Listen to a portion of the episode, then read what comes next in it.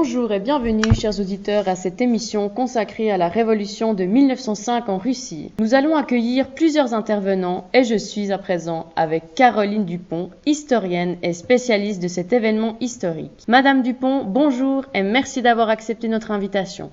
Que pouvez-vous nous dire sur cette révolution et pour commencer, qui en sont les principaux acteurs? La Russie du début du XXe siècle est peuplée de mécontents. La bourgeoisie des villes et la classe moyenne souhaitent que le régime politique leur accorde davantage de liberté. La Russie est alors un pays très autoritaire, où la censure est sévère, empêchant la liberté de la presse ou encore la liberté des idées. Les syndicats et les partis politiques sont interdits, tout comme le droit de grève. Ceci concerne davantage les ouvriers qui sont une catégorie sociale en plein essor, concentrée surtout dans les villes. Enfin, les paysans, très nombreux, se plaignent aussi. Et la situation en Russie est rude dans ce début du XXe siècle.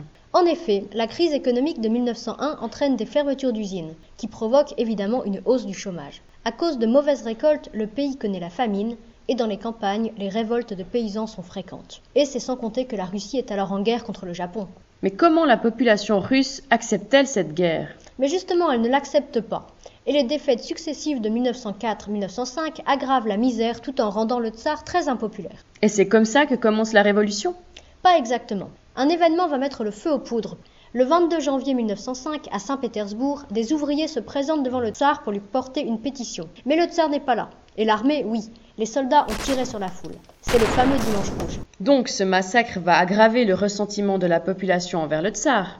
Les grèves vont se multiplier, les socialistes révolutionnaires vont faire des attentats, la bourgeoisie et la classe moyenne va se rassembler et réclamer des libertés. En même temps, les campagnes se révoltent et l'armée connaît des mutineries comme celle du cuirassé Potemkin.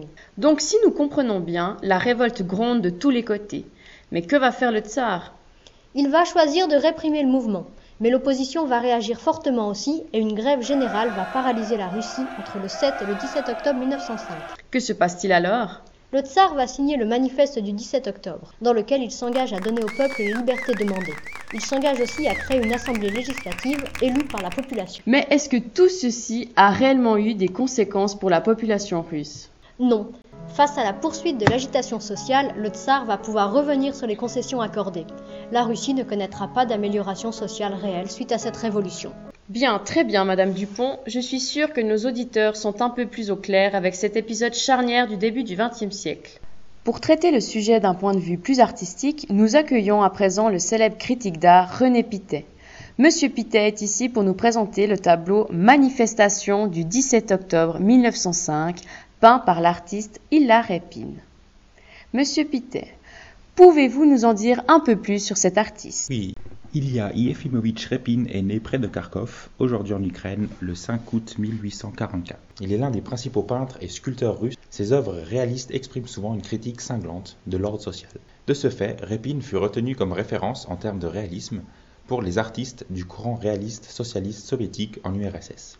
Et pour revenir plus précisément au thème du jour, Repin s'est beaucoup inspiré de la révolution russe de 1905, et parmi ses œuvres les plus célèbres figure donc la manifestation du 17 octobre 1905. Merci pour ces éclaircissements.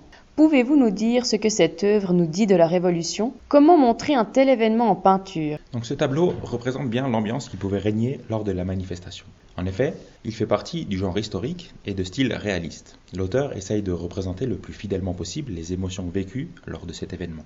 Rappelons que ce tableau fut peint après la signature du manifeste d'octobre par le tsar Nicolas II de Russie. Ce décret accorda au peuple une majeure liberté civique, comme par exemple la liberté de culte, d'association et surtout l'octroi du suffrage universel. Cette œuvre d'art met donc en avant des scènes de liesse où la population se réunit sur la place principale de Saint-Pétersbourg qu'on peut voir sur le fond de la toile. On peut voir qu'une couleur ressort particulièrement, le rouge qu'on assimile depuis toujours à l'État russe. L'auteur met donc en avant la nouvelle unicité du pays qui est en train de naître. Le manifeste impérial rallie à la politique d'ouverture de Nicolas II certains membres des classes moyennes urbaines et rurales et de nombreux paysans. Mais l'histoire nous dira que Nicolas II va tout de même conserver son caractère autocratique et que ce manifeste n'a représenté qu'une coquille de démocratie. Je vous remercie, Monsieur Pitet, pour ces informations capitales. Pour finir, nous allons nous entretenir avec Dimitri Ivanovitch, un acteur russe ayant joué dans le film de Sergei Eisenstein, intitulé Le cuirassé Potemkin. Monsieur Ivanovitch, pouvez-vous nous résumer le film en quelques mots? Le film raconte la mutinerie des marins du cuirassé Potemkin, un navire de guerre blindé et fortement armé dans le port d'Odessa en juin 1905. Les marins se sont révoltés car la nourriture qui leur était servie était avariée. La population d'Odessa, parmi laquelle se trouvent de nombreux révolutionnaires, acclame les insurgés, ce qui ne plaît pas à la garde tsariste qui charge la population et la massacre.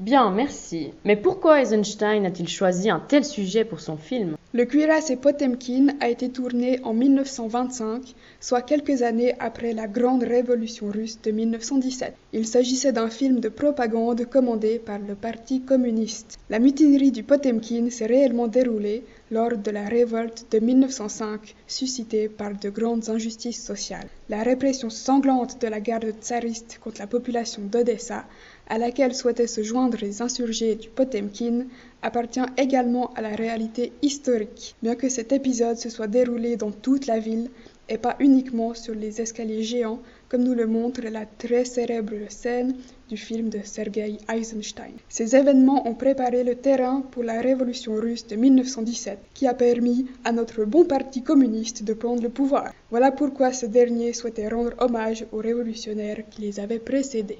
Bien, merci. Je vous remercie pour toutes ces informations. En espérant que cette émission vous a plu, je vous souhaite une bonne journée et à bientôt.